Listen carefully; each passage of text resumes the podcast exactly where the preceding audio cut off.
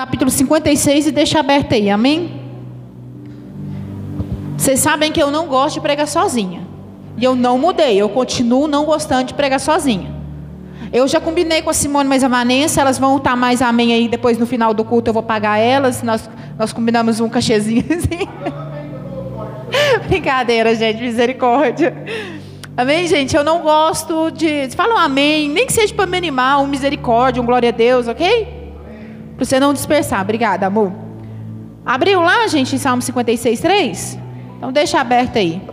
Essa noite eu gostaria de falar com, com a amada igreja. Essa, essa ministração ela já está preparada, né? Como disse, quarta-feira passada era para eu estar ministrando, mas aí o Senhor tinha outros planos, né? Choveu e eu, nós cultuamos a Deus de uma outra forma. Nós cultuamos a Deus limpando a igreja, né, Maísa? Tirando a água, tirando o barro que entrou, mas glória a Deus, né? Porque o Senhor sabe de todas as coisas. E eu gostaria de conversar com vocês nessa noite, ministrar nessa noite. O Senhor ministrou no meu coração. E eu espero que ministre também no coração de cada um. O tema é: e no final, o que faz a diferença? E antes da gente ler, eu já quero deixar essa pergunta para você. E no final, o que faz a diferença? Você já parou para pensar? Feche seus olhos aí no teu lugar, neste momento. Pode ficar sentado mesmo. Ora ao Senhor. Peça ao Senhor para que nessa noite Ele possa falar no teu coração de uma forma tal que no final venha fazer a diferença. Peça ao Senhor para que seja o Espírito Santo dele falando no teu coração. Senhor Deus, nós te exaltamos e glorificamos o teu santo nome nessa noite. É tudo para ti e por ti, ó Deus. Somos gratos a ti por estarmos aqui por poder ouvir a tua palavra, por poder te adorar, por poder engrandecer o teu santo nome através dos louvores. Nós abrimos o nosso coração a ti. Nós louvamos a ti, nós oramos a ti, nós conversamos contigo, ó Deus. Agora é o momento do Senhor falar conosco. Pai, em nome de Jesus, Senhor, que o Senhor possa usar a minha boca nessa noite para falar com cada um dos teus filhos. E que aqui, Senhor, tudo que vier para tirar a atenção, tudo que vier, Senhor, para que a tua palavra não penetre no nosso coração, possa cair por terra em nome de Jesus. Esse é o momento do Senhor falar conosco. E nós queremos sair daqui na certeza que o Senhor falou. Em nome de Jesus. Amém. Meus amados, nós temos passado dias difíceis. Numa correria. Você já Gente, hoje é dia 16 de fevereiro. Parecendo que foi ontem que a gente estava aqui. Eu, eu, eu, eu lembro mais é da mesa ali atrás, né, gente? Que é muito bem de comida. Que delícia. Se lá não tiver comida, eu venho para cá, viu, gente? No virado do ano, tá, Paula? Se não tiver, eu vou vir para cá comer, amém? Glória a Deus. Crente não come, né? É só comida nesse mundo. Oh, amém. Gente, mas hoje é dia 16 de fevereiro. E fevereiro é o menor mês do ano. Então, tipo, na hora que a gente acordar de novo, já chegou dia primeiro. Para a gente ver o tanto que está corrido.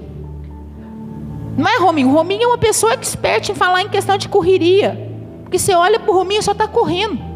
Ele já está aqui, ainda mesmo hora que está aqui, já tem que fazer fisioterapia na casa da pessoa, que já está atrasado, e naquela correria toda. Até nós, eu falo até eu que fico em casa assim, eu não, não, não saio para trabalhar que nem um Rominho. Gente, tem dia lá em casa que eu acordo, arrumo Lara, levo Lara para a escola, que eu chego em casa, mal ajeito, já tem que buscar Lara, eu chego, na hora que eu vejo já está chegando de noite, já tem que dar banho em menino, já põe menino para dormir. Tem hora que eu paro, eu olho para trás do meu dia e digo, peraí, o que, que eu fiz hoje? Estamos vivendo dias de muita correria para pagar as contas. Lá em casa a gente está pegando as contas, julgando para cima, sorteando qual que nós vai pagar primeiro. Porque o trem, na hora que você paga uma, já tem cinco esperando para ser paga. Eu falei, quais essa semana não dou conta disso? Não, vocês podem parar. Dá uma trégua. Ou é só lá em casa que é assim, gente? É porque se fosse só lá em casa, vocês iam me ajudar, né? Como não é, então nós vamos ajudar cada um em oração, amém? Gente, nós vivemos dias corridos. Nós corremos para pagar as contas, para trabalhar para conseguir pagar as contas. E glória a Deus por isso, né, Rominho? Que tem o serviço, que está pagando. Pior se fosse não tivesse. Nós corremos para poder conseguir comprar o tão sonhado carro, a tão sonhada casa, nós corremos no tempo para fazer a faculdade, e a gente fica doido para acabar, não é, Paulo? Não, até chegar tal dia, até chegar a formatura. Esses dias eu estava até falando com Vanessa, acho que eu estava falando era com a Vanessa mesmo, e eu falando com a Vanessa, Vanessa, não vamos desistir não. Porque daqui três anos, se a gente desistir, os três anos vão passar, a gente vai olhar para trás e vai assim, caramba, era para eu estar tá formando. Pode ser que a gente chega lá nos três anos e ficou algumas matérias para trás para a gente pagar, mas gente, se você tiver numa faculdade que você não deixou nenhuma matéria para trás, você está doido. Você, você, você, pode fazer, já é medicina de uma vez. Não é não, Rominho? Você ficou, quando você fez faculdade, ficou alguma. Você passou tudo de primeira? Você não fez. Não, tá vendo, gente? Ó, amém, pode fazer. É, oh, oh, oh, eu pensei que ele ia animar a gente, nem desanimou. Amém, gente. Mas amém, glória a Deus. Você não vai ser o primeiro nem o último. Mas nós vivemos na correria. No dia a dia, a gente. É como eu falei, a gente acorda e parece que na hora que a gente vai deitar, a gente olha para trás, a gente não fez nada. Ou a gente não fez aquilo que a gente queria fazer. Eu não sei você. Mas eu, esses últimos dias, eu parei, porque eu me frustrei tanto. Mas eu preciso voltar. Eu tinha, até ano passado, eu estava fazendo, eu tenho uma agenda. E aí eu anoto na agenda, ó, tal hora eu tenho que fazer isso. Ou então hoje eu tenho que fazer isso, isso, isso, isso, isso. E no final do dia, quando eu pegava a agenda e eu olhava que eu consegui cumprir tudo que eu falei que eu ia fazer, uhul, que top! Mas tinha dia que eu pegava, não, eu só fiz o primeiro, o resto eu não consegui não. Porque acontece. A correria do dia a dia. Hoje eu fiz uns planos, mas os meus planos saíram completamente fora do, do que era planejado. Isso é o que nós estamos vivendo. E principalmente com essa pandemia, com esse vírus, já são dois anos que literalmente nós paramos. São dois anos que a nossa vida ela teve que tomar um rumo diferente daquilo que a gente tinha programado. Nessa noite, eu te pergunto: o que realmente é importante na sua vida? O que realmente é importante para você? Será que o mais importante é você comprar o carro? Será que o mais importante é você conquistar a casa? Será que o mais importante é a sua faculdade? Será que o mais importante é o seu namorado, seu namorado, seu esposo, sua esposa? Será que o mais importante é ter um filho? O que realmente fará a diferença quando a gente chegar no dia que o Senhor nos chamar? Eu já falei que algumas vezes, e eu gosto de guardar isso no meu coração, quando nós nascemos, nós recebemos uma senha. Só que nós não sabemos qual é o número dessa senha. E todos os dias, lá no telão de Deus, lá, que nem o telão lá do, do Cicobi lá, ó, aí começa a fazer pim, pim, Aí caiu uma senha. Pim, pim, caiu outra senha. Uma hora, esse pim-pim é a minha ou a sua senha que vai cair. Nós não sabemos o dia de amanhã. Nós não sabemos. Eu não sei se eu vou chegar lá em casa hoje. Eu não sei se eu vou chegar lá em casa hoje, porque na hora que eu estiver indo para casa, alguém me ligou. Fulano acabou de morrer. Eu não sei se você vai chegar na sua casa hoje, você também não sabe. E aí eu te pergunto: o que tem sido importante para você? O que tem sido importante? Às vezes é trabalhar muito para poder guardar o dinheiro. Ei, deixa eu te contar: meu pai faleceu, o dinheiro do banco dele até hoje ainda conseguiu. Era pouquinho, né? Graças a Deus, só tinha um tiquinho lá. Mas até hoje ele não conseguiu pegar. Tem dois anos, faz três anos esse ano agora. O dinheiro que estava no banco está lá. E o dinheiro que você guarda no banco? Vai estar tá lá quando você morrer. Ele não vai para o caixão. Isso, é um paralelo para a gente pensar o que tem sido a nossa prioridade. Guarda isso no seu coração. Nós gastamos a maior parte do nosso tempo com aquilo que nós achamos importante. Nós, nós gastamos a maior parte do nosso tempo com aquilo que nós achamos que é importante. O que é mais importante na nossa vida, a gente, a gente dá um jeito de colocar mais tempo naquilo. O Tiago, uma vez aqui na, na, igreja, ele, ele falou, eu não sei onde que é, vocês devem saber isso, não vocês perguntem ele depois do culto.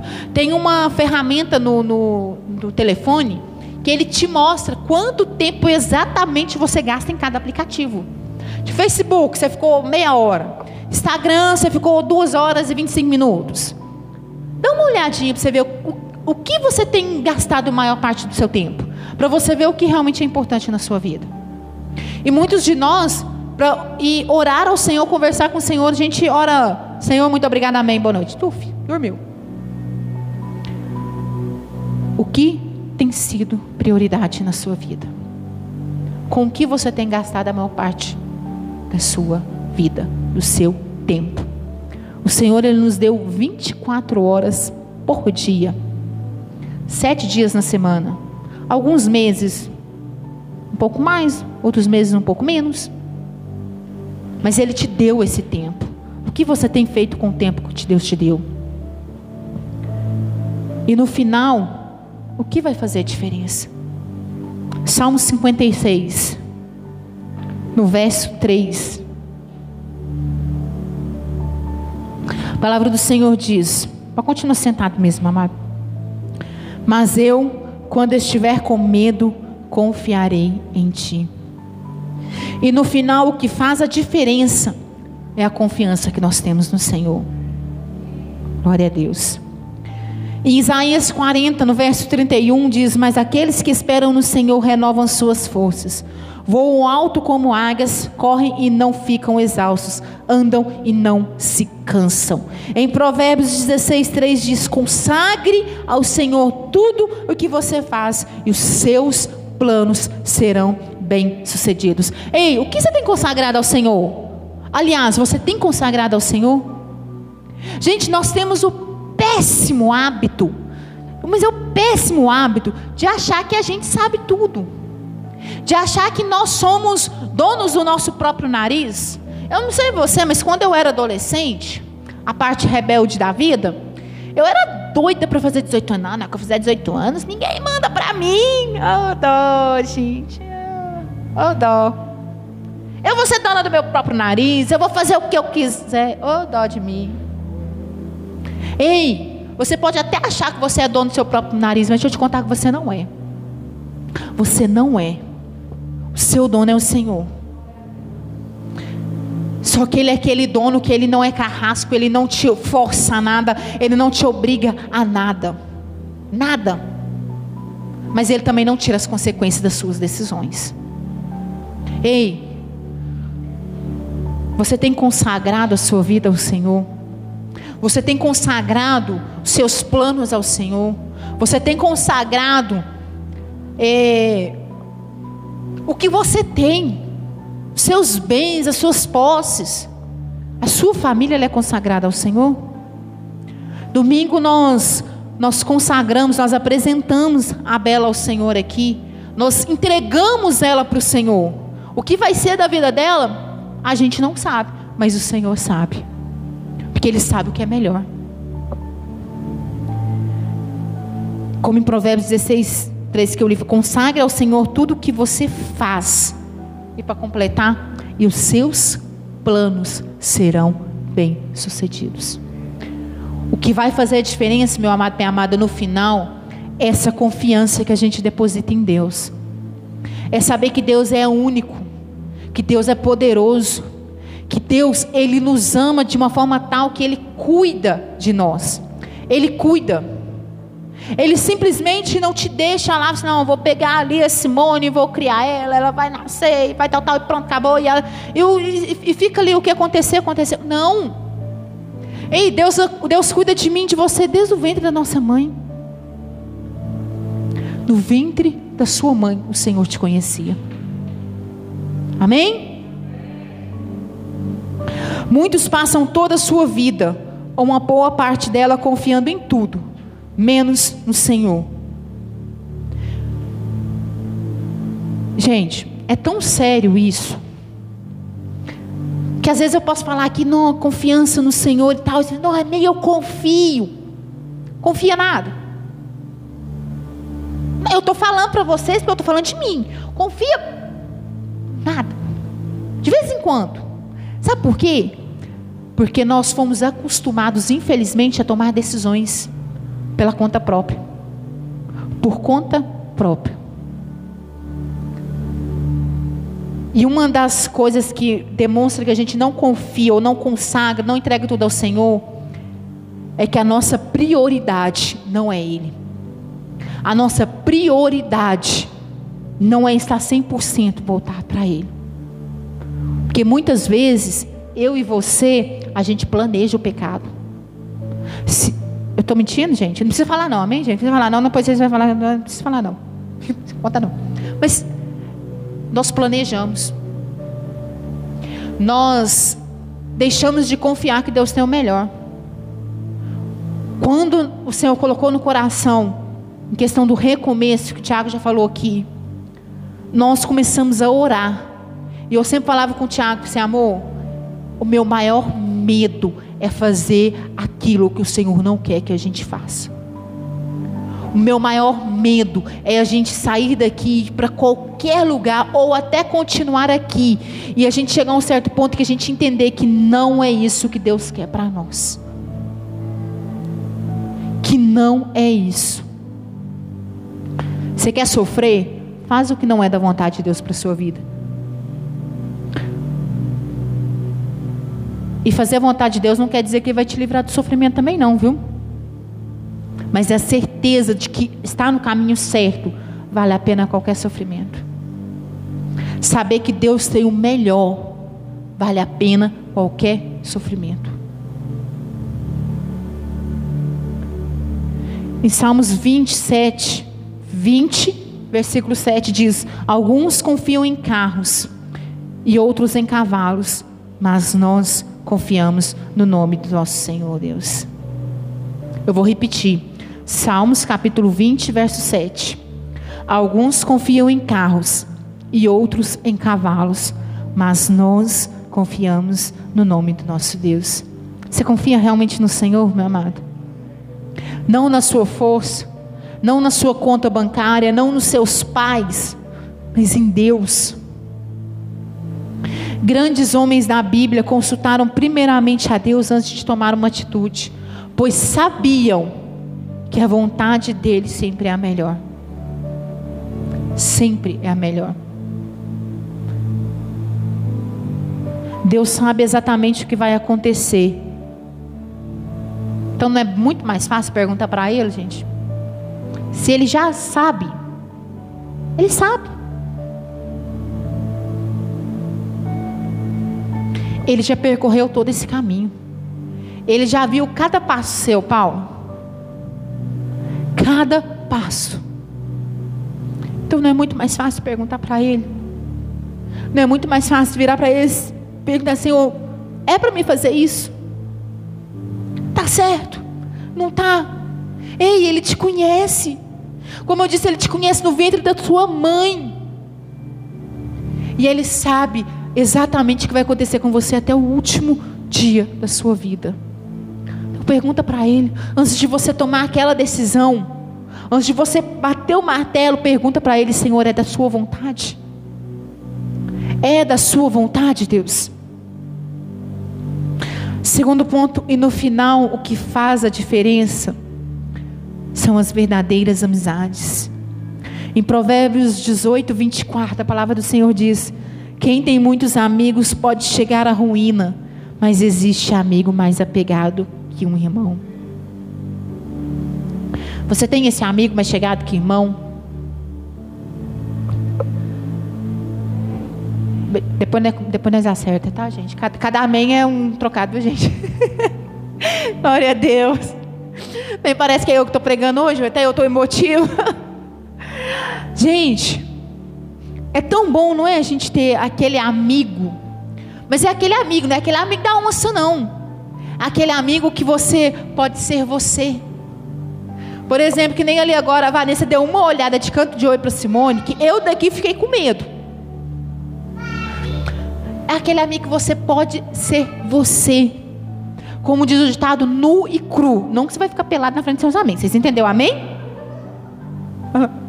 Aquele amigo que você pode ser você. Que seu, às vezes seu amigo, né? É, é, deixa eu, eu vou, vou, vou, dar um conselho aqui, como diz, né? Não é, não, não é pregação para casais, não. Mas a gente não pode perder a oportunidade, amém, Paulo? Em nome de Jesus. Homem, a sua melhor amiga é a sua esposa. Amém? Mulher, tem gasguei aqui. Mulher, o seu melhor amigo é o seu esposo.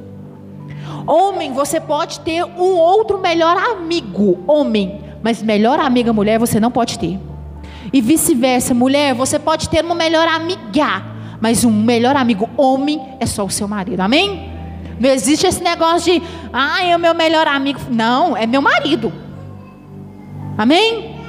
Não traga maldição para sua casa, não, para o seu casamento, não. Viu, Irley? Sua melhor amiga é a Letícia. Você pode ter um melhor amigo homem, mas mulher não, é a sua esposa. Amém? Voltando aqui, né? Glória a Deus. Já aprendeu, tá vendo, Paulo? Ó, sua melhor amiga é seu marido. Pode ter mulher também. Amém, Jesus. Gente, é tão bom a gente ter aquela pessoa que você pode conversar com ela, você fala abobrinha com ela e ela vai te ouvir. Melhor ainda, melhor ainda, é a gente ter, ter aquele amigo que a gente pode contar quando a gente está mal, que a gente pode chegar para ele e chorar as pitangas, tudo, mas chorar até soluçar, não é bom, gente? Mas melhor ainda do que isso, muito melhor, é quando a gente tem aquele amigo que a gente pode chegar sorrindo de canto a canto na orelha, porque a gente conseguiu algo e essa pessoa se alegra com a gente. Porque infelizmente o mais difícil que tem é achar um amigo que se alegra na nossa alegria. Porque o que mais tem é o que está conosco na nossa tristeza, mas na nossa alegria não, porque tem inveja da gente. Amém? Caso você não tenha esse amigo, ou você ainda não encontrou esse amigo mais chegado que irmão, que você pode tanto chorar as pitangas, mas quando, como também contar os seus planos e saber que aquela pessoa está lutando, está torcendo por você. Se você não tem, peça ao Senhor, que Ele te dá. Essas amizades, elas vêm do Senhor. São amizades do Senhor. Eu vou dar um exemplo aqui de fora, porque se eu der um exemplo de dentro, né, gera briga, né, Marina? Quem não pode dar exemplo de dentro? Vou dar um exemplo de fora, amém, Paulo? Eu tenho uma amiga lá em Bom Despacho. Gente, essa minha amiga, não, ela é de Bom Despacho mesmo. Ela... eu falei que eu não vou dar exemplo daqui para não dar problema. Eu, tá vendo? É por isso, para não gerar ciúme. Eu tenho uma amiga lá de Bom Despacho. É... A gente é amiga da época de escola. A gente é amiga da época da adolescência. Ela, ela não é crente, ela é católica. Né? O marido dela também é.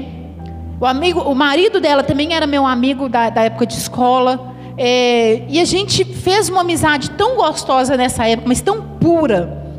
Era aquela amizade que eu ia para casa dela, acho que era uma das poucas casas que o meu pai deixava eu, eu ir dormir. Coitado do meu pai, eu não sabia nem metade da história, gente. Oh, glória a Deus. Mas era aquela amizade pura, que era gostoso de estar perto dela e a irmã dela também e tal. E aí nós, eu, a gente, né, eu, eu converti, fui embora para um despacho, morava na roça, e a gente acabou começando a se distanciar, porque eu quase não ia lá, e muito menos quase não via ela. Aí fui madrinha de casamento dela, ela foi madrinha do meu casamento, mas mesmo assim a gente se via muito pouco. E foi passando os anos, né? Casei, mudei, é, voltei para Bom Despacho, mesmo assim ela também morava na roça. Literalmente nós nos desencontrávamos. Eu lembro que a, a, penúltima, uma das últimas vezes que eu vi ela, eu acho que tinha uns quatro ou cinco anos que eu não via ela. Não via.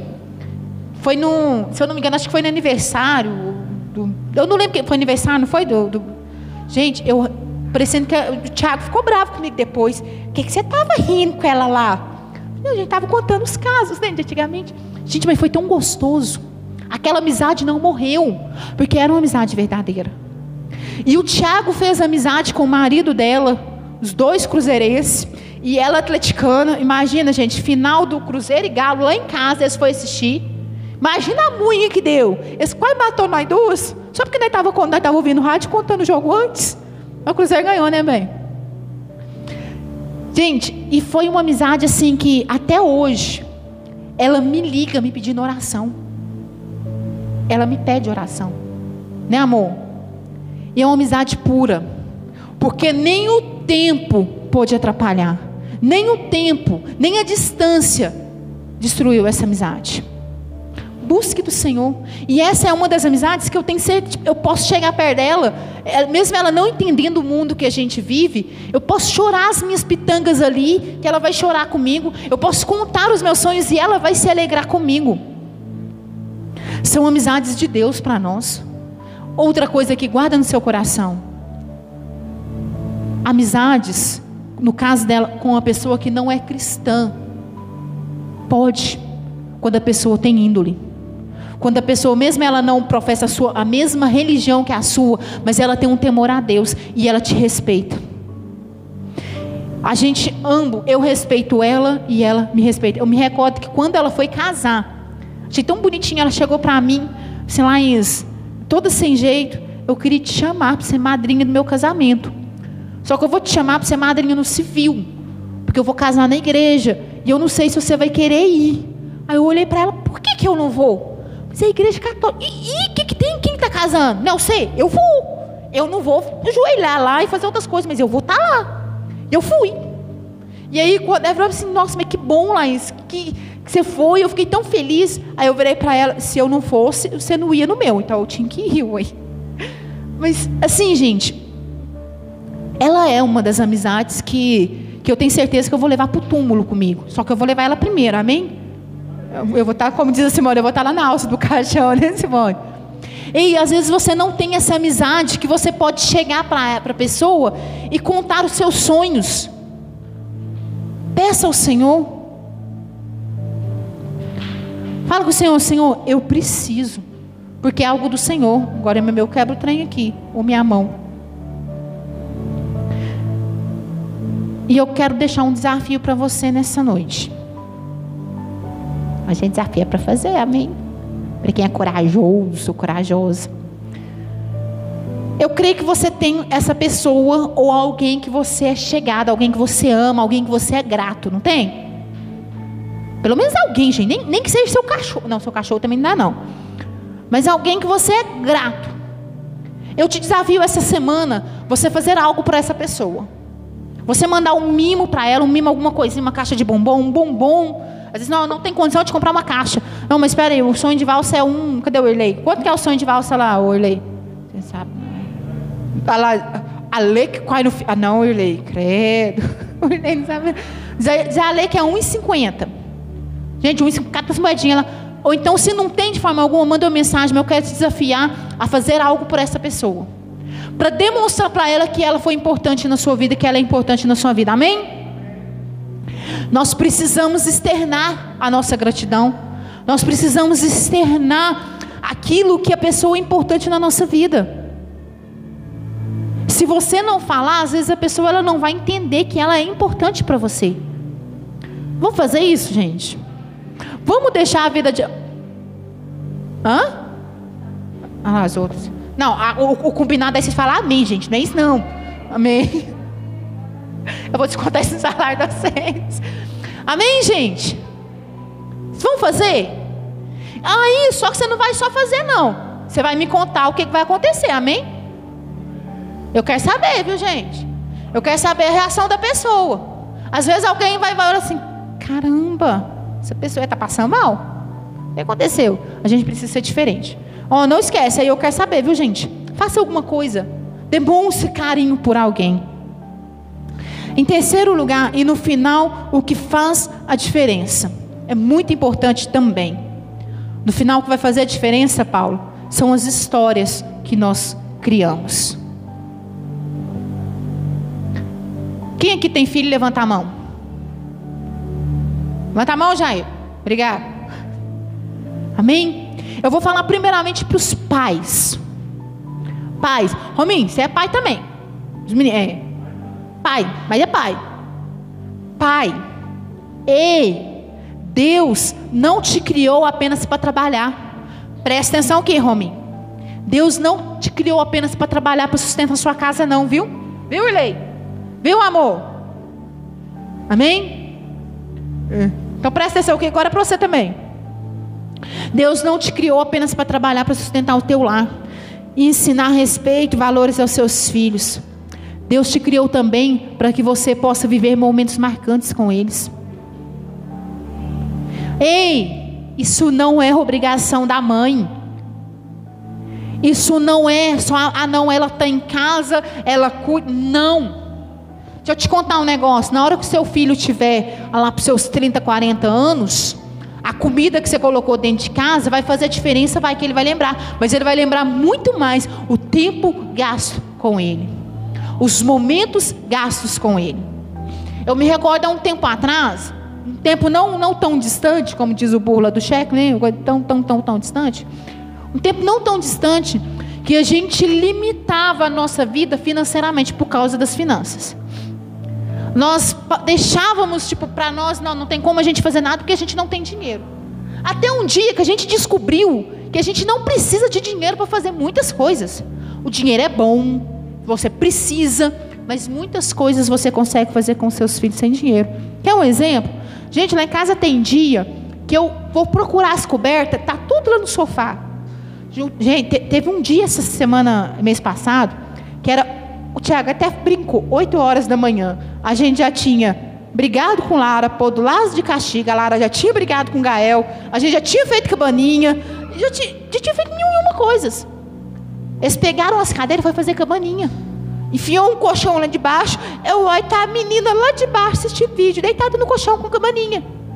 Isso ela vai guardar pro resto da vida dela. Quando os dois brincavam de luitinha em cima da cama. Luitinha, gente pastor, falaram. Eu falei assim, amor, ela é menina. Aí depois eu descobri que ela estava batendo nos outros. Por quê? Porque o pai dela brincava com ela de lutinha. Mas ela vai ficar guardado isso, gente.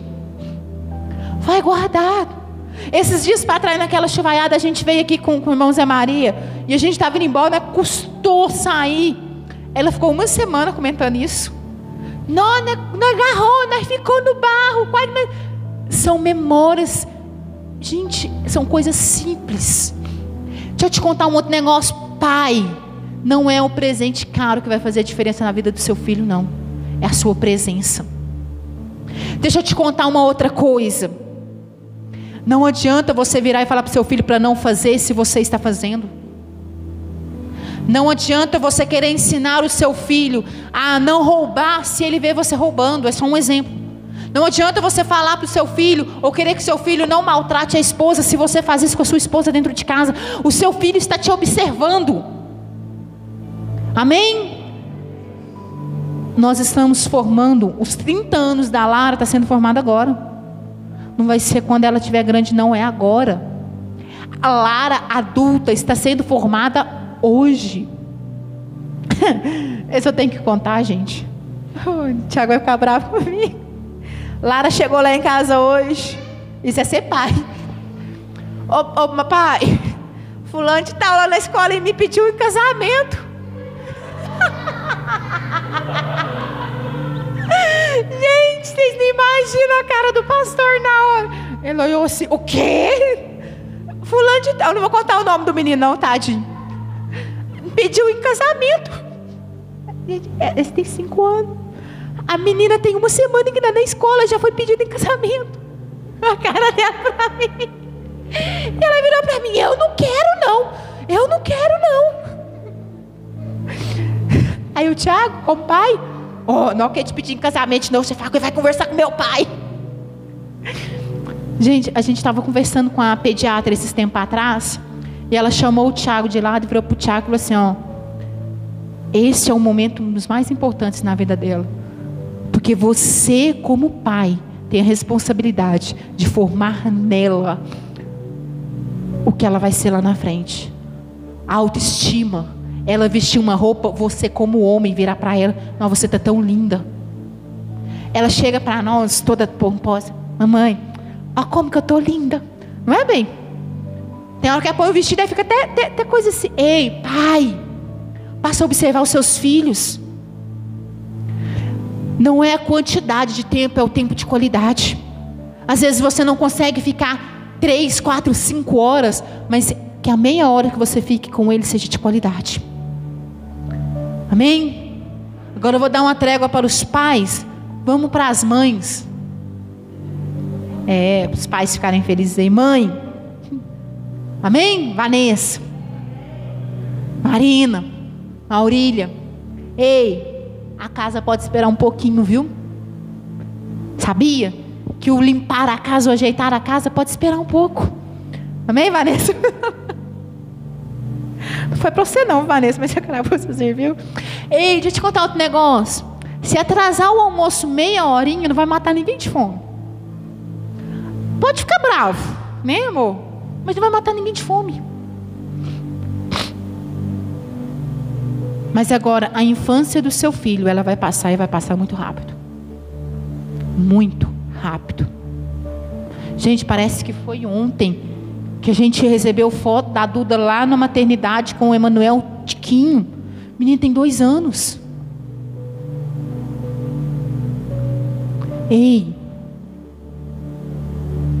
aproveita, aproveita agora, aproveita este momento, crie tempo com eles, crie tempo. Mas você pode falar com Laís, mas meus filhos já são os marmanjões, já está grande. Mas o tempo que eles estiverem com você, faça desse tempo um tempo de qualidade. Mas às vezes meus filhos já estão casados, né, Maísa? Já está aí, ó, até com neto. Mas o tempo que vocês estiverem juntos, faça desse tempo um tempo especial. Tem coisa para falar para brigar? Deixa para brigar depois. Deixa para brigar depois. Quanto tempo vocês não sentam em volta de uma mesa para poder fazer uma refeição juntos? Todo mundo. Um momento gostoso. Gente, esses tempos atrás, Lá em casa estava um turbilhão de, de, de, de sei lá, nós estávamos ficando doido. E aí, né, o, o, né, o Tiago estressado pra caramba, a esposa dele mais ainda. Aí teve um dia lá de manhã, não sei o que aconteceu. Sei que foi um dia tão leve, né, amor? O Tiago falou assim, bem, que delícia. Gente, nós não fez nada. Mas só sentou e conversou. Nós não fez nada, só sentou e conversou. Foi algo leve. Viva a vida mais leve. Aproveita. Crie momentos. Faça uma caminhada com a sua família. Vai comer alguma coisa. Faça alguma coisa para vocês. Se quiser chamar a gente, a gente vai também, né, amor? Chama para comer, né? Amém, gente? Para finalizar, como diz o povo, não é para fingir que a gente está acabando. O quarto e o último. E no final, o que faz a diferença é a compreensão de quem nós somos e que nós fomos chamados para um propósito. E no final, o que faz a diferença é a compreensão de quem nós somos. É de quem nós somos, não de quem os outros acham ou falam que nós deveríamos ser. É de quem nós somos. E a compreensão que nós fomos chamados para um propósito. Em 1 João, no capítulo 3, no verso 1, a parte A diz: Vejam como é grande o amor que o Pai nos concedeu, que fôssemos chamados filhos de Deus e que de fato nós somos. No Evangelho de João, no capítulo 15, no verso 16, a parte A diz: Vocês não me escolheram, mas eu vos escolhi para irem e darem fruto, e o vosso fruto permaneça. Às vezes você entrou aqui nessa noite sem saber o seu propósito. Deixa eu te contar um negócio, Irlei. O seu propósito não é só sentar no banco aí e ficar com. Não, é não, viu? O seu propósito não é só isso. Deus te chamou, não foi só para isso. O meu e o seu propósito. O Senhor, Ele nos fez por algo muito maior. Só que, infelizmente, a maioria de nós quer isso aqui, ó.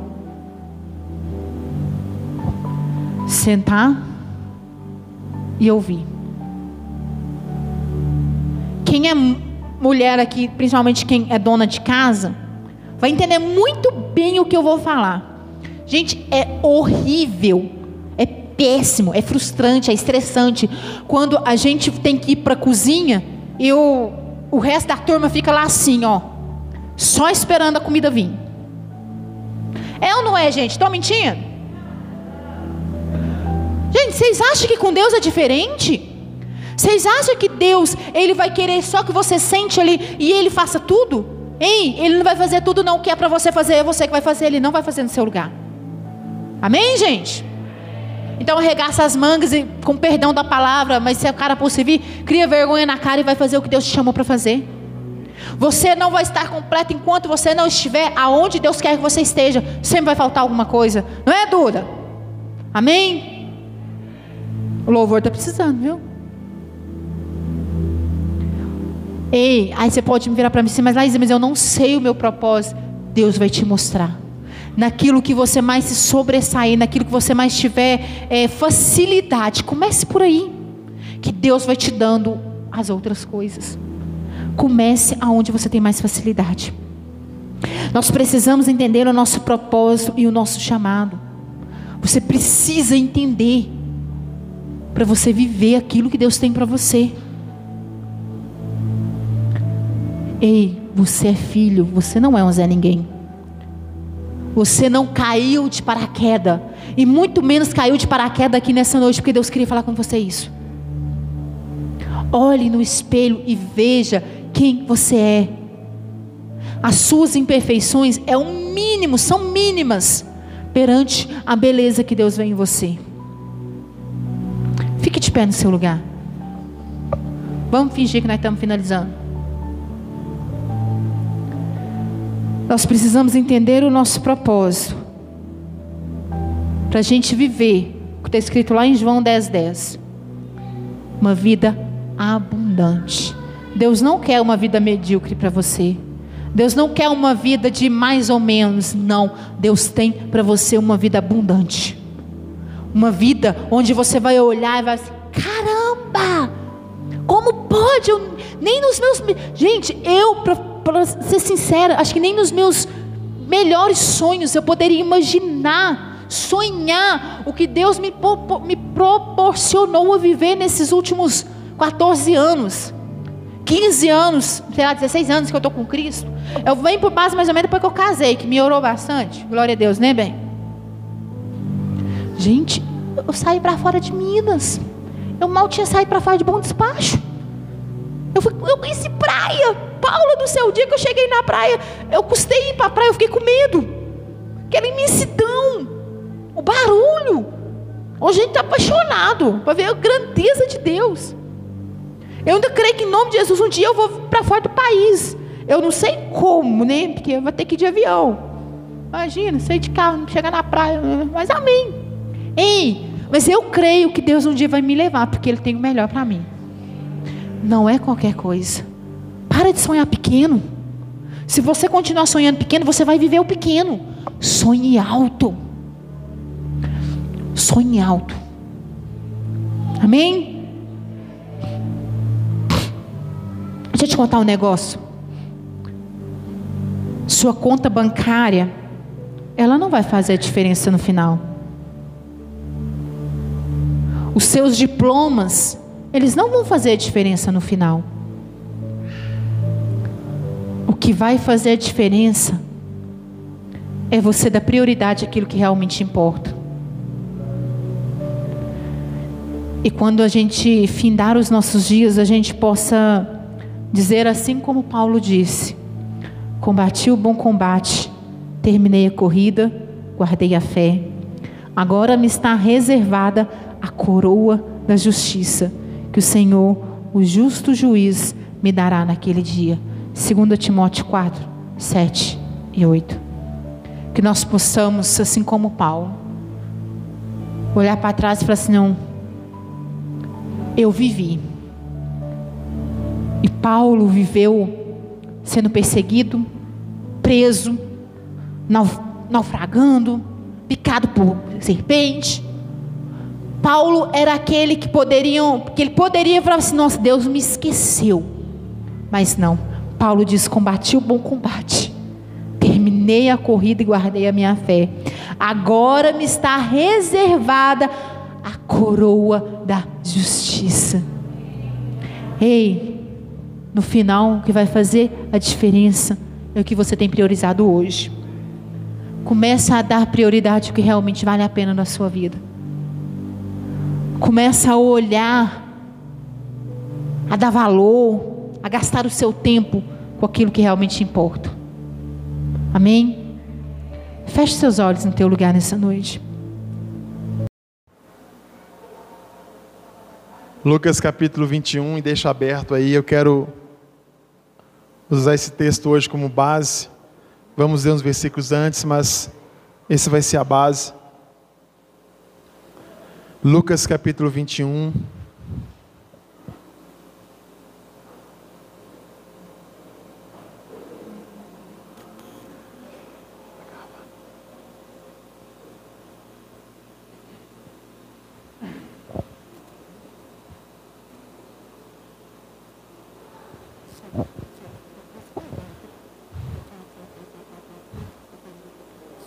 Amém, irmãos? Tema dessa noite é: em breve Jesus virá. E que você possa esperar com grande expectativa essa vinda e que nós possamos estar preparados para esse grande dia. Em breve Jesus virá e esse dia está cada vez mais próximo. Amém. Todo mundo encontrou Lucas capítulo 21 versículo 8. Lucas capítulo 21, versículo 8.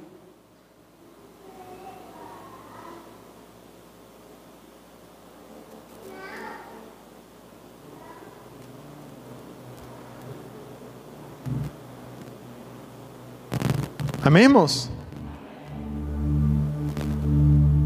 Parece que tem um ano que eu não prego tremendo.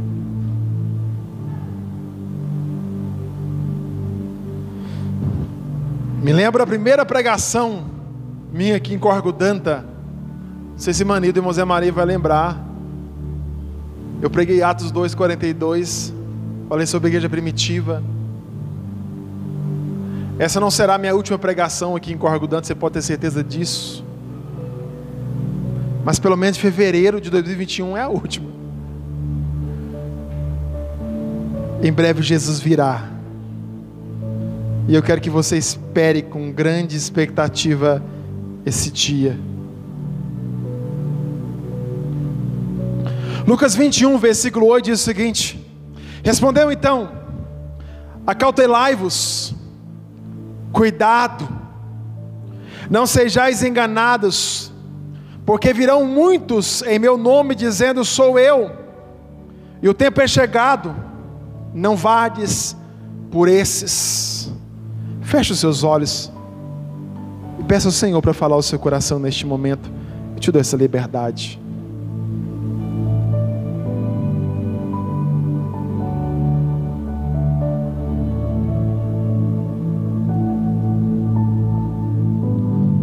Deus fala no nosso coração nessa noite.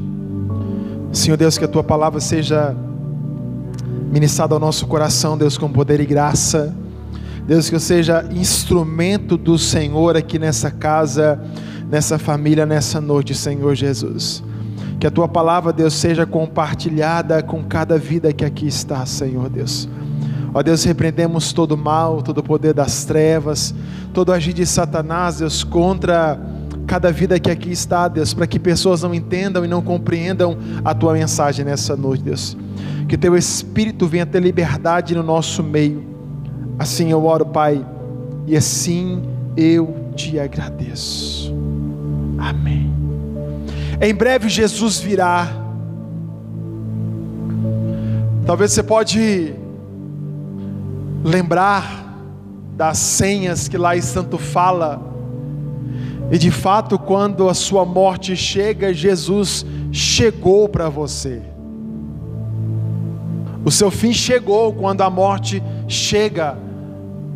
Obviamente, o fim aqui na terra, nesse plano, nesse corpo onde você está com Ele.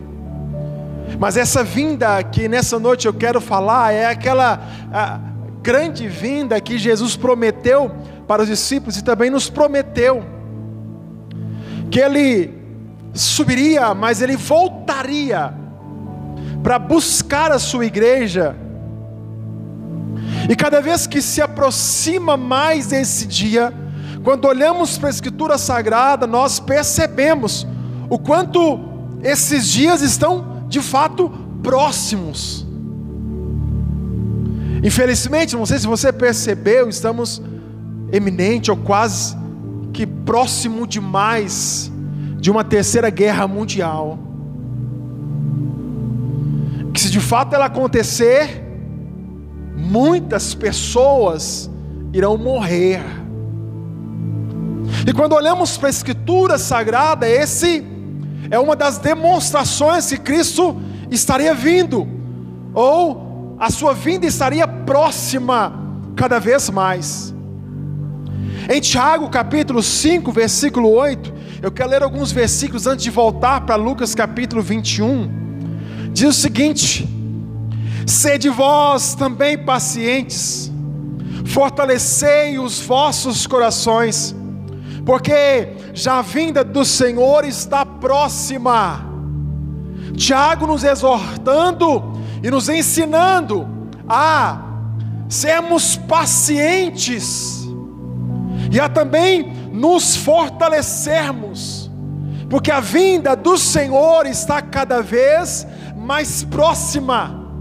A vinda do Messias está cada vez mais próxima, e cada vez que se aproxima do fim, e cada vez que se aproxima mais da vinda de Jesus, eu e você precisaremos nos fortalecer ainda mais e também sermos pacientes. Por que sermos fortes? Porque os dias serão dificultosos.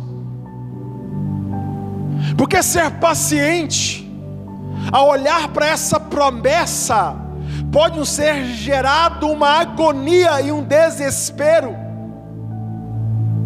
fazendo assim muitos de nós se perderem no meio da caminhada. Por isso, Tiago fala: sede pacientes, fortalecer os vossos corações.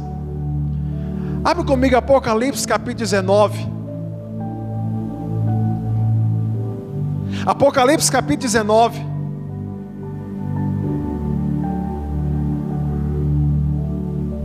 Apocalipse capítulo 19, versículo 7 diz o seguinte: Regozijemos e exultemos e demos-lhes a glória, porque são chegadas as bodas do Cordeiro e já sua noiva se preparou.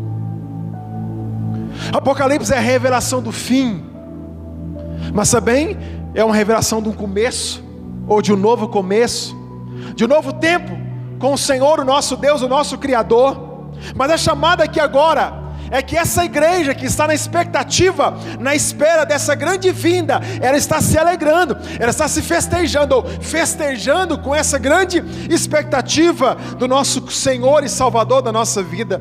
2 Pedro capítulo 3, versículo 13 em diante é o seguinte: Antes de tudo, saibam que os últimos dias surgirão escarnecedores, zombando e seguindo as suas próprias paixões, eles dirão: o que houve com a promessa da sua vinda, desde que os antepassados morreram, tudo continua como desde o princípio da criação. Isso não é para os dias atuais, isso já acontecia há 20 anos atrás, quando eu era criança. Caçoavam e zoavam da gente na escola, por meu pai pregar o Evangelho e falar que Jesus estava vindo. E a zoação e a fala era: não falam tantos anos que Jesus está vindo, até hoje ele não veio. Caçoam e zombam da nossa fé, daquilo que acreditamos. Mas aquele grande dia, esses meses que talvez caçoam hoje, contemplarão em seus olhos a igreja subiu e eles ficaram. De fato entenderão que Cristo de fato vinha e ele veio. Compreenderão que foram achados perdidos nesse grande dia, porque terão consciência desse desastre em sua vida. E agora o inferno está proposto para esses. A igreja subiu aos céus.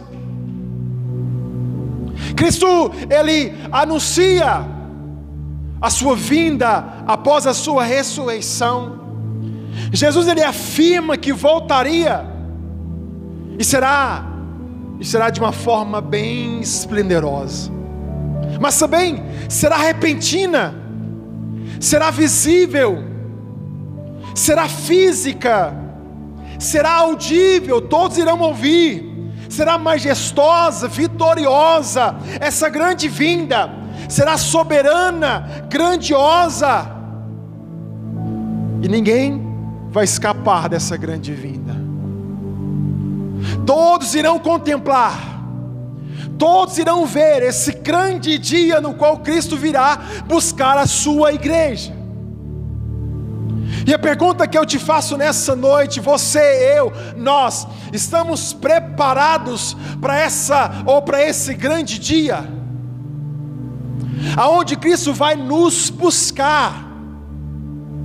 Vai buscar uma igreja pura, uma igreja limpa. E eu te pergunto, estamos preparados para esse grande dia? Assim será a volta do Senhor Jesus, o nosso Rei. Se assim eu posso, como seu pastor, eu quero te dar uma direção. A primeira dela é espere. Não a primeira dela, que eu vou pontuar daqui a pouco, mas se assim eu posso dizer, espere. Mas espere muito a volta de Jesus. Parece que não parece, né, de fato é, se aproxima, está muito próximo essa vinda. Por isso eu quero te dar uma direção nessa noite.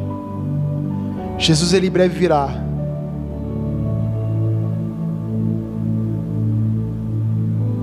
E eu te pergunto mais uma vez, como você está vivendo? Como você está vivendo. Pergunta para pessoa do seu lado: o que você tem feito da sua vida? Pergunta para ele o que você tem feito da sua vida?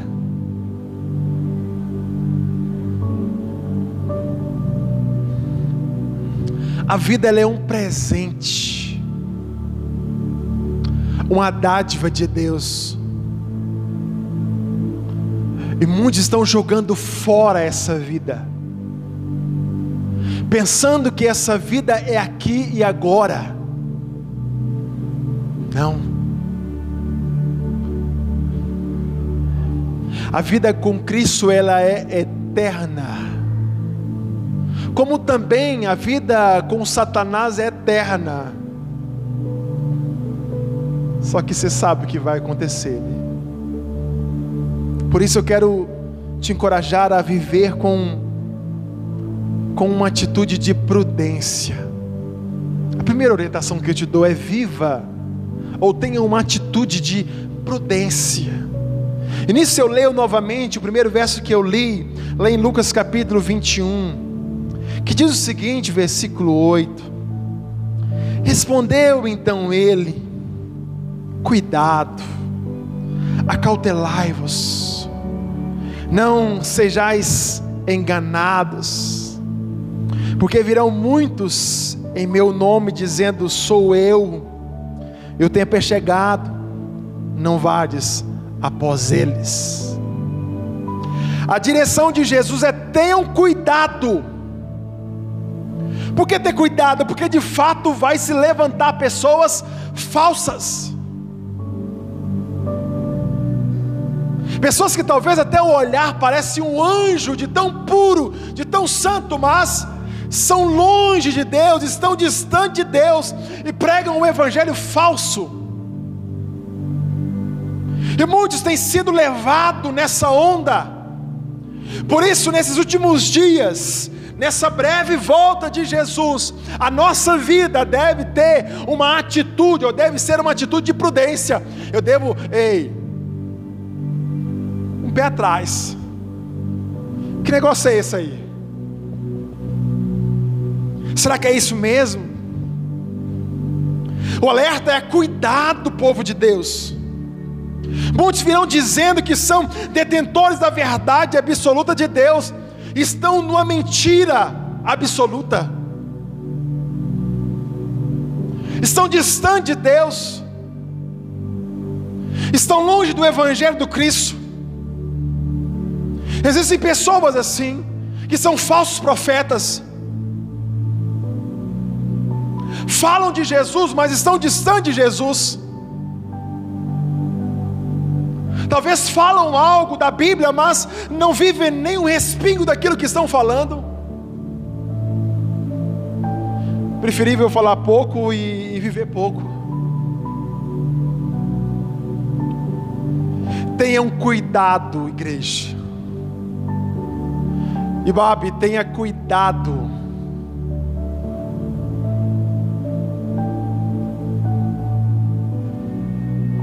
Mateus capítulo 7, abra comigo. Versículo 21, você conhece esse verso. E versículo 22. Mateus bem fácil de achar. Diz Jesus: Nem todo aquele que me diz Senhor, Senhor entrará no reino dos céus, mas apenas que ele faz a vontade do meu Pai que estás nos céus. Muitos me dirão naquele dia: Senhor, Senhor, não profetizamos em teu nome, em teu nome não expulsamos demônios e não realizamos muitos milagres. Falar de Deus não quer dizer que estamos fazendo a vontade dEle. Expulsar demônio, entre outras coisas, fazer milagres.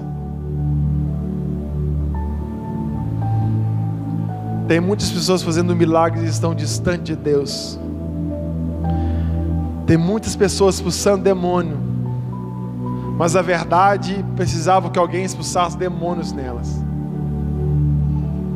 Estão distantes de Deus. Ei, irmãos, Ibabe, tenha cuidado, para que você não seja enganado. para que Satanás não te leve com palavras bonitas, com palavras agradáveis ao seu coração, e nisso levando você cada vez mais distante de Deus. Tenham prudência. Segundo, Lucas capítulo 21, versículo 9 Viva com uma atitude de perseverança. Versículo 9 ao versículo 11 diz o seguinte: Quando ouvirdes de guerras e tumultos, não vos assusteis, pois é necessário que primeiro aconteçam essas coisas, mas o fim não será logo. Então lhes disse: Levantar-se-ão nação contra nação, e reino contra reino e haverá em vários lugares grandes terremotos, pestes, fomes. Haverá também coisas espantosas e grandes sinais do céu. A palavra é diante dessas calamidades, diante desses desastres, diante dessa bagunça é perseverem. Perseverem no que? Naquilo que Cristo nos falou, naquilo que Cristo nos orientou na palavra. Persevere na palavra.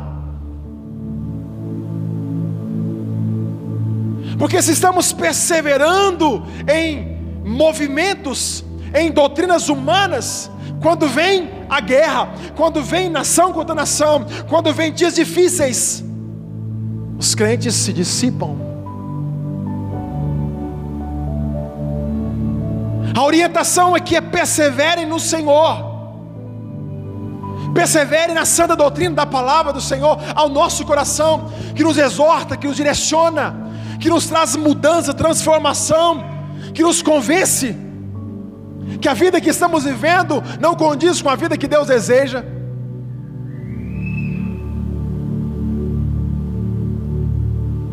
Vira a pessoa do seu lado e fala com ele assim: deixa de ser frouxo, persevera. Pode falar aí persevera, vira homem, vira mulher.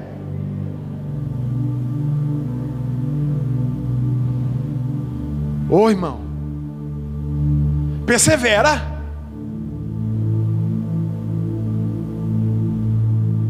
Seja um cruzeirense. Três anos na Série B, e estamos crendo que esse ano vai. Persevera naquilo que você acredita.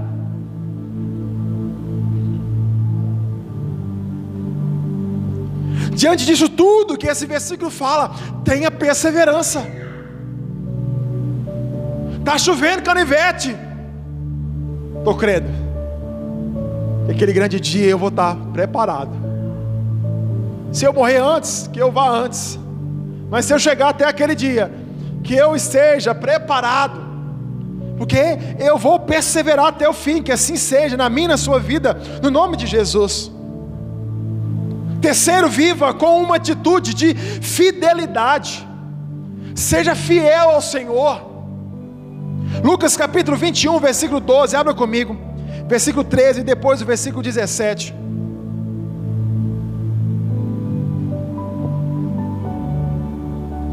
Lucas capítulo 21, versículo 12.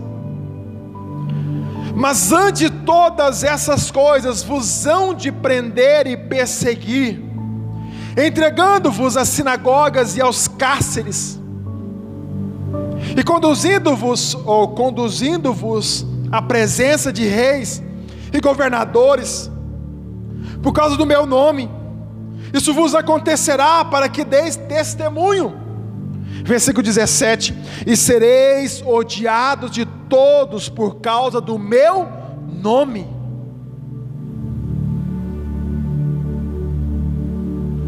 Nós seremos odiados por causa do nome de Jesus. Irmão,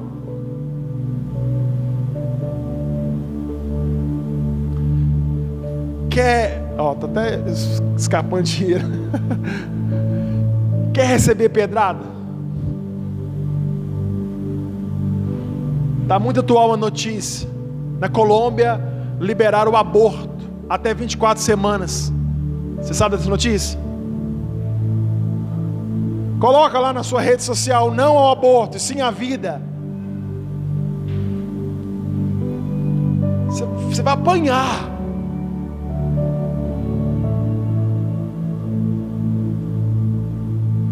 Mas a igreja de Cristo, ela luta pela vida.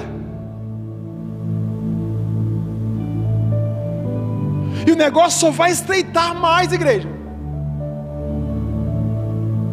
Por isso que devemos ser fiéis.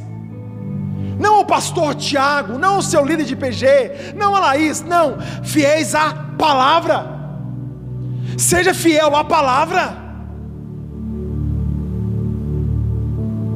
Seja fiel à palavra.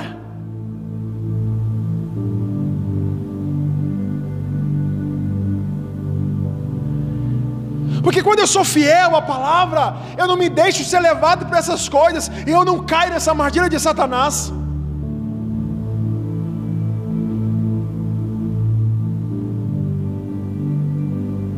Seja fiel ao Senhor, seja encontrado fiel. O que é fidelidade?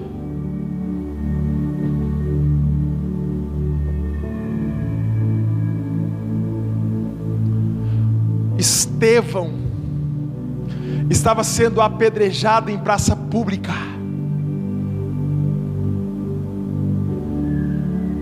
Mas ele não negou a fé, foi fiel até o fim. Quem está fazendo faculdade, seja fiel até o fim, viu, Paulo, Eliana? Quem está seja fiel até o fim, porque lá vão tentar desviar vocês da fé cristã.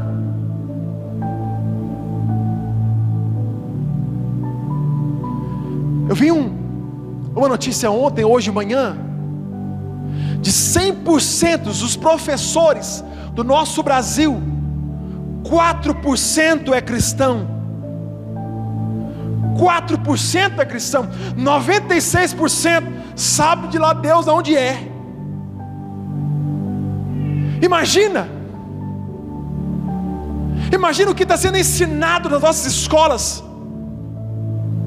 nas nossas faculdades, se não formos fiéis à sã doutrina, à palavra do Senhor, se não formos fiéis àquilo que Deus falou no nosso coração, seremos achados naquele grande dia perdido. Naquele dia que Jesus virá para buscar a sua igreja, eu e você seremos encontrados perdidos.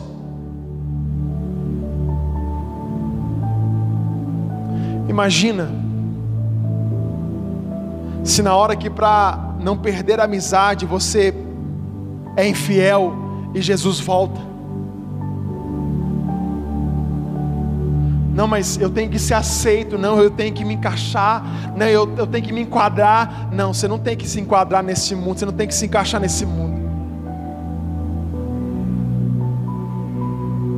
O único lugar que eu e você devemos encaixar é dentro da palavra, porque é a palavra que dá direção, é a palavra que gera vida em nós. O mundo gera morte, o mundo quer acabar com vidas.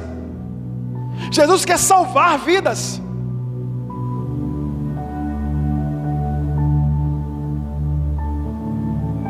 Oh, irmão.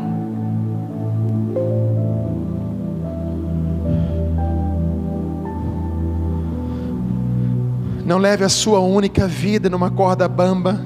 Como dizem alguns, no final, tudo vai se arranjar. Tome cuidado com isso. Sabe aquele negócio? Não, no final dá certo. Toma cuidado com isso. Não, no final eu me ajeito. Não, no final vai dar certo. Não, no final você salva, ei, irmão.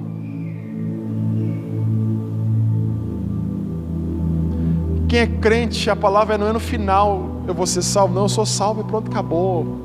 Eu vou perseverar.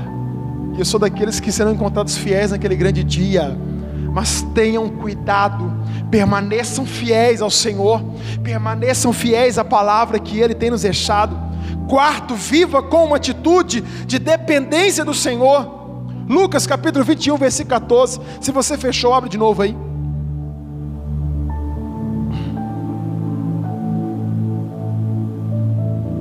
Verso 14 do capítulo 21 diz o seguinte: Proponha, pois, em vossos corações não premeditar como a vez de fazer a vossa defesa. Eu lhes direi as palavras de sabedoria. Dias difíceis virão,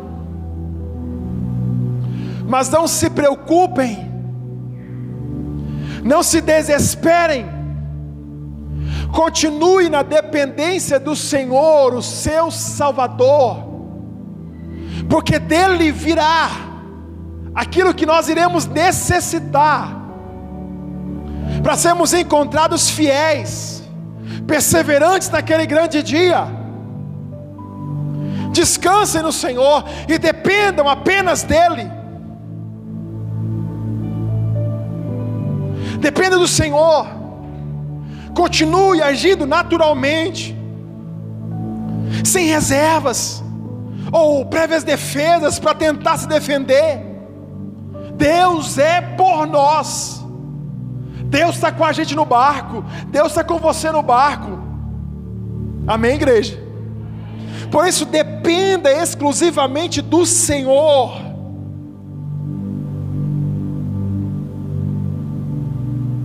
Todos estão fazendo eu abandonar a minha fé. Ei, fica firme.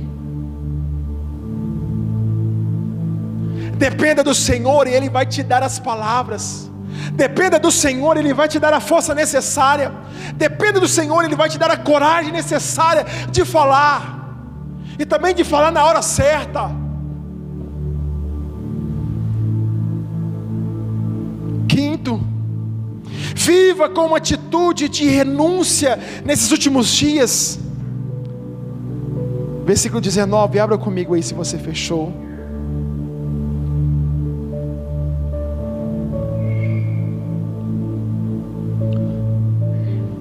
E sereis odiados de todos por causa do meu nome, mas não se perderá um único cabelo da vossa cabeça. Pela vossa perseverança ganhareis as vossas almas. A palavra do Senhor, nem um fio de cabelo vai se perder. Pela vossa perseverança, vocês irão ganhar as vossas almas. Irmão, com essa promessa que eu te digo, vale a pena renunciar a tudo. Vale a pena renunciar tudo. Não devemos nos apegar nada neste mundo. Não se apegue nada neste mundo. Não deixe nada se tornar o seu Deus além do nosso Senhor. Não deixe nada tomar o trono de Deus no seu coração. Não deixe nada e nem ninguém governar o seu coração a não ser Deus.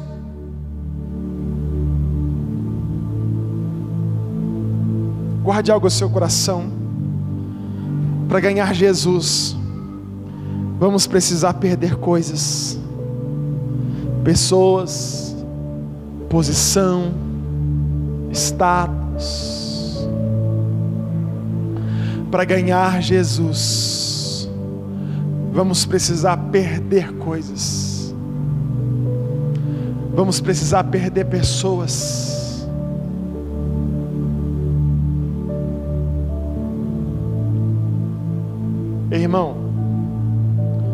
Quem serve a Jesus e não está perdendo nada, tem algo de errado nesse negócio.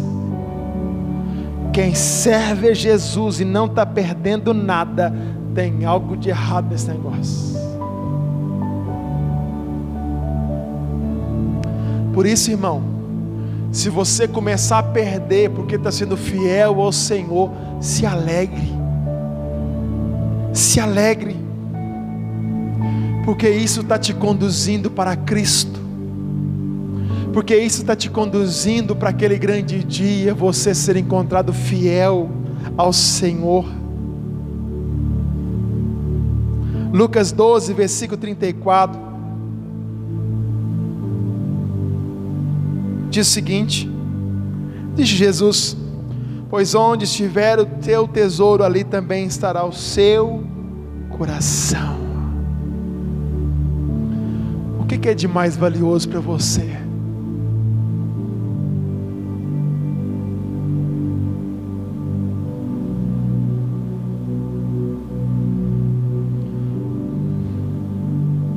Será que Jesus ele ele é valioso? Será que o reino dos céus de fato ele é valioso para mim, para você? A ponto de largar tudo. A ponto de abandonar, se preciso, tudo para servi-lo, para viver para a glória dEle, para ser fiel à Sua palavra, para ser fiel à sua ou à direção que ele tem para mim, para você.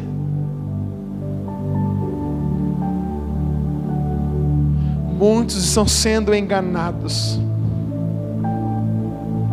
A minha oração é que você não seja esse. Verso 33 e o verso 34, ainda de Lucas 21. Os céus e a terra passarão, mas as minhas palavras jamais passarão. Tenham cuidado para não sobrecarregar o coração de vocês de libertinagem, bebedeira e, a, e ansiedades da vida, e aquele dia venha sobre vocês inesperadamente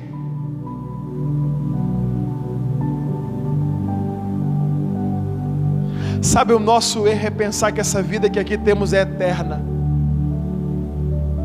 Como assim, pastor? A gente pensa que nossa vida é eterna, porque você não pensa na sua morte.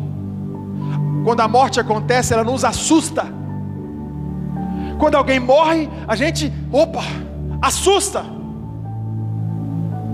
Porque a gente não está pensando, nossa, amanhã eu vou morrer, nossa. A gente pensa que é eterno não tão direto assim nas palavras, mas as nossas atitudes, é, a gente pensa que é eterno. Só que a gente cai nessa, nesse engano. E pensar que vai dar tempo, e pensar que vai se ajeitar no final, a gente se desvia, a gente perde o foco. Ô irmão, sabe o que eu e você estamos tá precisando? Eu não sei o nome daquele negócio, não. Não sei se a Paula sabe.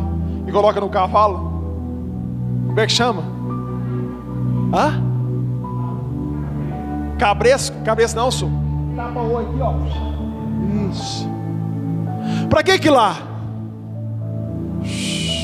Oh. Não, vai para frente. E quem está em cima lá conduzindo com a corda, opa, para cá, para lá. O que falta para mim e para você é colocar esse negócio no olho da gente, na cabeça.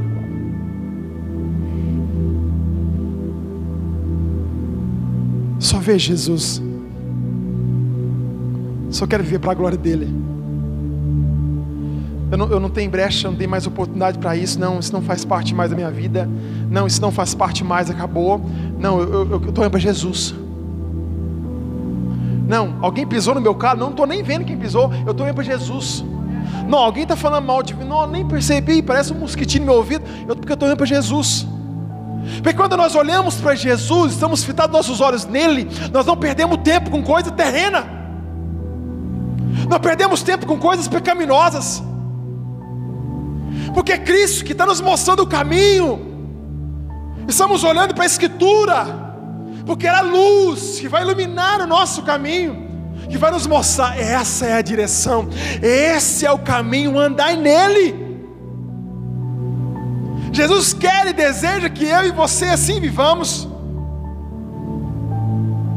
2 Pedro, versículo capítulo 3, abra comigo lá, eu quero que você abra. 2 Pedro, capítulo 3.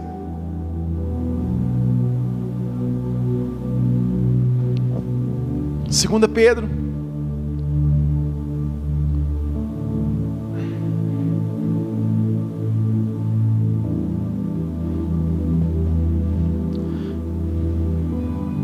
Versículo 9 diz o seguinte: O Senhor não demora em cumprir a sua promessa, como julgam alguns, pelo contrário, Ele é paciente com vocês, não querendo que ninguém pereça,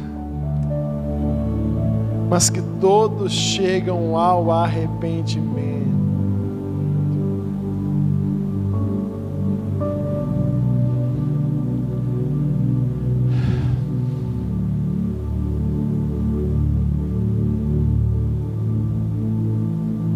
Ele é ele é paciente.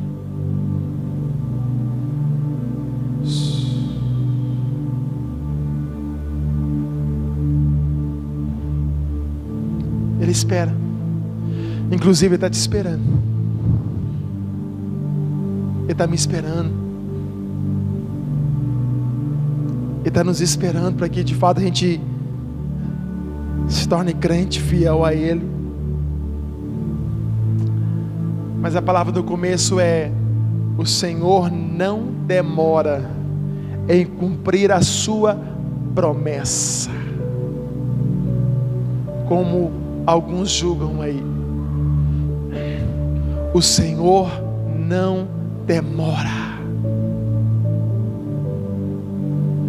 Vire para a pessoa do seu lado e fala com ele assim: Ele não brinque com a paciência de Jesus.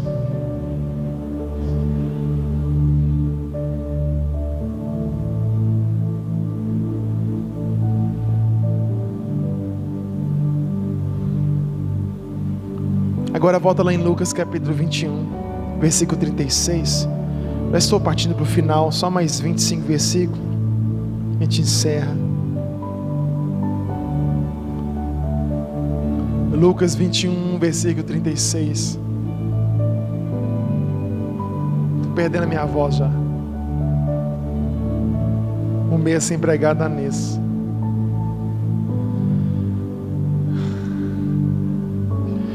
Disse Jesus: Vigiai, pois em todo tempo, orando para que possais escapar de todas essas coisas que hão de acontecer e estar em pé na presença do Filho do Homem. Vigiai, pois, em todo tempo, orando para que possais escapar de todas essas coisas que hão de acontecer. Esse escapar aqui é não tirar a igreja antes dessas coisas acontecer. Estaremos aqui, viveremos isso, mas em Cristo teremos o escape necessário para vencer toda guerra, toda maldade de homens, a humanidade se perdendo, mas a igreja triunfando. A orientação de Jesus é vigiai. Amós capítulo 4, versículo 12 diz o seguinte: Portanto, assim te farei, ó Israel, e porque isso te farei, prepara-te ó Israel, para te encontrares com teu Deus.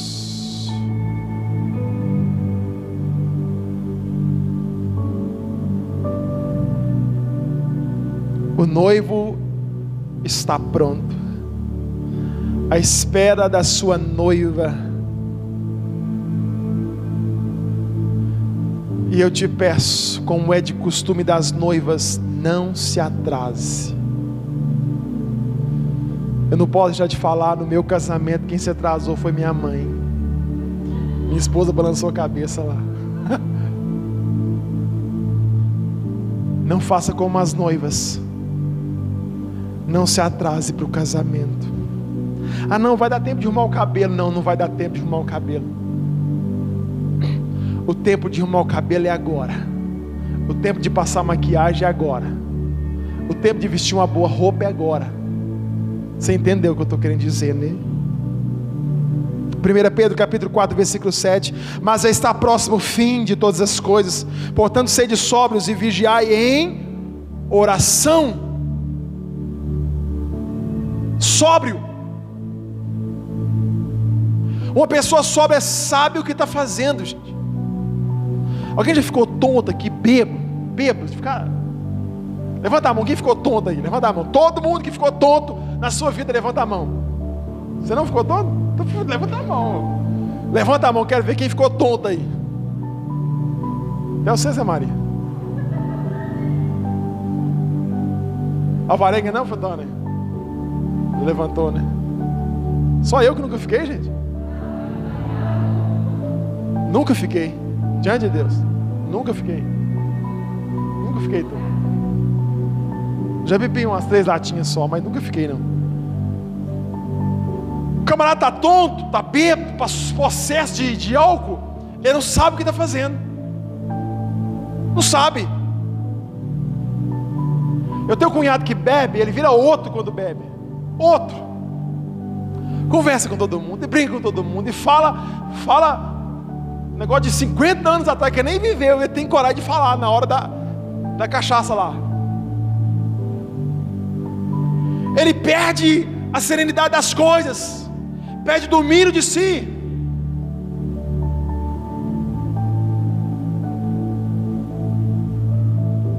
Eu não aceito sobre a Ibabe, em nome de Jesus. Mas a igreja atual, ela parece que está bêbada.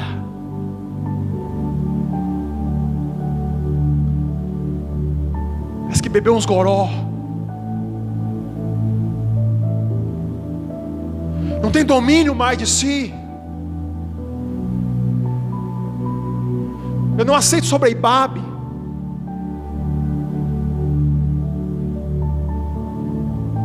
Levantam as mãos das igrejas, glorificando a Deus, mas chega em casa e espanca a mulher. Coloca a mão sobre a cabeça das pessoas orando. Mas após o culto vão é, ver pornografia, vão adulterar, vão trair seus esposos, vão trair seus esposos, e por aí vai. Uma igreja que não sabe o que está fazendo, um povo que não sabe o que está fazendo. Sede sóbrios.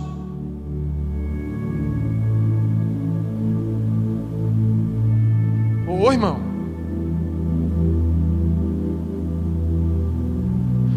Eu vivi um tempo na igreja, uns 14 anos atrás, não era pecado, mas eu vinha para a igreja, e acontecia uns negócios na igreja lá, e depois eu nem lembrava o que acontecia, os irmãos falavam, ô, oh, você caiu lá, você sapateou, você fez um monte de coisa, você rodopiou, você. E eu falei assim, eu nem lembro o que aconteceu, o que, que o pastor pregou mesmo, não lembro. Ô irmão, você vem para o culto desse aqui, você tem que entender o que está acontecendo aqui nesse negócio. Deus está falando. Então que possamos ser essa igreja sóbria, que vigia, que ora, porque Jesus está vindo. Jesus está muito próximo. Por isso prepara, vigia, ora. Lucas 21, versículo 19 diz o seguinte: "E perseverando que você é perseverando que vocês obterão vitória." 2 Pedro capítulo 3, versículo 10, o dia do Senhor, porém, virá como ladrão. Nossa. Eu ia dar um susto aqui agora, mas eu não vou não. O dia do Senhor vai vir como um ladrão ou será como um ladrão? Ô Jair, hoje eu vou roubar sua casa, viu? Se prepara. Ô Varenga, hoje eu vou lá soltar seus cachorros, vou vender eles. Ladrão não vai fazer isso. Ô Paulo, hoje eu vou lá roubar seu leite, viu?